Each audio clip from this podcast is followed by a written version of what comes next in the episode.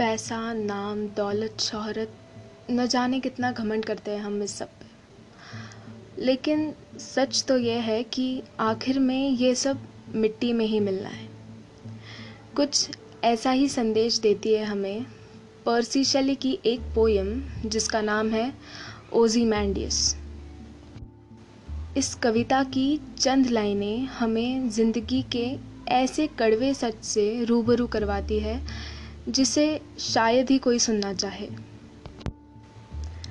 I met a traveller from an antique land who said two vast and trunkless legs of stone stand in the desert near them on the sand half sunk and shattered visage lies whose frown and wrinkled lips its sneer of cold command tell that its sculptor well those passion reads which yet survive stamped on these lifeless things the hand that mocked them and the heart that fed.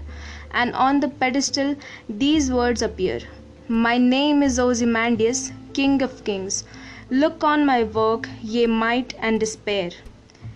Nothing besides remained round a decade of the colossal wreck, boundless and bare, the lone and level sand stretch far away.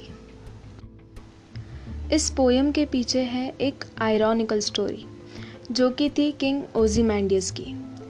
Thirteen century BC का सबसे powerful king इस कविता से शली ये दर्शाते हैं कि समय से ज़्यादा ताकतवर कुछ नहीं। इसमें बात की जाती है एक प्रतिमा की जो रेगिस्तान के बीच अब बस टुकड़ों में बिखरी पड़ी है।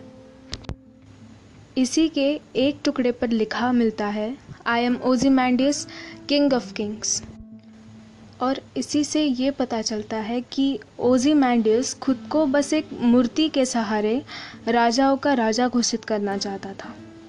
पर इसका अंत तो यही हुआ कि अब वह टुकड़ों और रेत के अलावा और कुछ नहीं रहा, ना वो राजा और ना ही उसका साम्राज्य।